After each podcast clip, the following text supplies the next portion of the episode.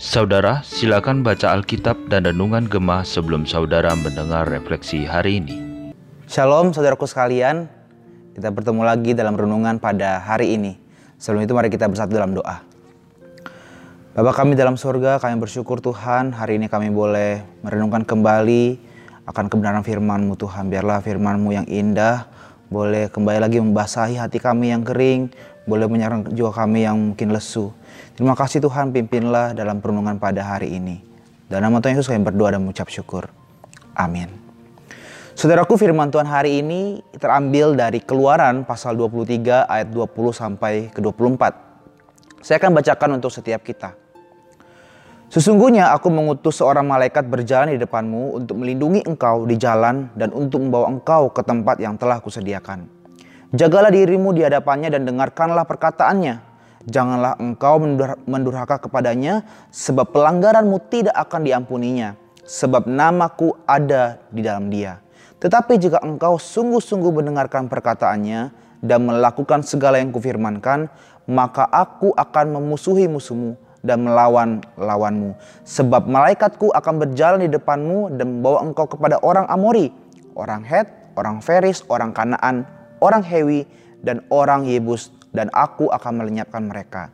Janganlah engkau sujud menyembah kepada Allah mereka atau beribadah kepadanya. Dan janganlah engkau meniru perbuatan mereka. Tetapi haruslah engkau memusnahkan sama sekali patung-patung berhala buatan mereka.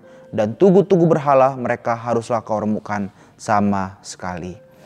Sedemikian jauh firman Tuhan yang kita baca. Saudara bagian firman Tuhan yang tadi kita baca adalah bagian akhir dari rangkai perjanjian Allah ke dengan umatnya saudara. Mulai dari pasal 20 kalau kita lihat saudara hingga pasal yang kita baca tadi, Tuhan sudah memberikan berbagai peraturan dan perjanjiannya kepada Israel. Aturan tentang kebaktian, tentang hak budak, tentang jaminan harta, bahkan aturan-aturan yang lain. Menariknya saudara, di akhir penjabaran Allah tentang aturan-aturannya dan apa yang harus dilakukan oleh bangsa Israel, Allah menutup aturan-aturannya itu dengan bagian yang barusan kita baca di ayat ke-20 ayat 21 dikatakan saudara, sesungguhnya aku mengutus seorang malaikat berjalan di depanmu untuk melindungi engkau di jalan dan untuk membawa engkau ke tempat yang telah kusediakan. Jagalah dirimu di hadapannya dan dengarkanlah perkataannya. Janganlah engkau mendurhaka kepadanya sebab pelanggaranmu tidak akan diampuninya sebab namaku ada di dalam dia.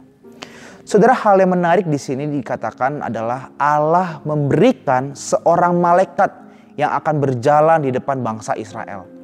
Dan malaikat Tuhan ini saudara akan membawa mereka ke tanah perjanjian. Timbul pertanyaan di sini, siapakah malaikat Tuhan itu? Ada berbagai pendapat yang mengatakan saudara. Yang pertama, malaikat di sini adalah awan kemuliaan yang memimpin orang Israel baik siang maupun malam. Namun awan itu adalah benda mati, sedangkan malaikat Allah adalah pribadi yang hidup bergerak dan dapat berbicara. Yang kedua saudara, malaikat ini adalah manusia. Karena kata Ibrani yang dipakai adalah malaikat yaitu malak yang berarti utusan. Sebagai utusan Allah, malaikat dianggap tidak harus makhluk sorgawi. Bahkan ada yang meyakini bahwa malaikat ini adalah Musa. Namun Musa tidak pernah memasuki tanah perjanjian, sedangkan malaikat ini dikatakan akan memasuki tanah perjanjian dan menaklukkan musuh-musuh Israel. Pendapat lainnya merujuk kepada Yosua karena Tuhan menyebut dia sebagai malaikat karena perbuatan yang perkasa yang dapat dilakukannya yaitu dia bisa berperang memenangi peperangan melawan musuh-musuh Israel. Namun saudara pendapat ini pun kurang tepat. Pendapat ketiga yang dimaksud adalah malaikat dalam arti kata yang biasa. Jika benar demikian maka malaikat ini merupakan malaikat pelindung yang diutus untuk menjaga ke keamanan orang-orang Israel dalam perjalanan mereka menuju ke tanah Kanaan. Tapi pendapat ini pun kurang tepat. Nah, pendapat yang keempat, malaikat ini merujuk kepada Yesus Kristus. Inilah pengertian yang tepat untuk memahami siapa malaikat yang Allah utus untuk berjalan di depan bangsa Israel. Hal ini ditegaskan bahwa di dalam ayat ke-21 malaikat ini punya kuasa untuk mengampuni atau tidak mengampuni dosa. Siapa yang dapat mengampuni dosa selain Allah saja? Jelas, ini hanya dapat dilakukan oleh Allah. Lalu malaikat ini juga menyandang nama Allah. Ya, Allah sendiri namanya disandang oleh malaikat ini. Tidak ada pribadi satupun yang layak menyandang nama Allah selain Allah itu sendiri. Nah, uraian tentang malaikat ini memberi kita kesan bahwa malaikat ini bukan malaikat biasa. Ciri-ciri malaikat ini merujuk kepada ciri-ciri Tuhan sendiri. Dan jelas, malaikat yang diutus ini merujuk kepada diri Yesus Kristus. Jadi kehadiran malaikat ini setara dengan kehadiran Allah itu sendiri. Ketika Allah mengutus malaikatnya saudara yang perlu dilakukan oleh bangsa Israel adalah memperhatikannya dan mendengarkan perkataannya. Jika mereka mendengarkannya apa yang dikatakan oleh malaikat itu maka bangsa Israel akan mendapatkan berkat dan pemeliharaan dari Allah. Allah memberi malaikat yaitu dirinya sendiri untuk memimpin umatnya. Respon yang harus dilakukan oleh umatnya adalah mendengarkan perkataannya. Saudaraku, ada perbedaan besar antara mendengar dengan mendengarkan.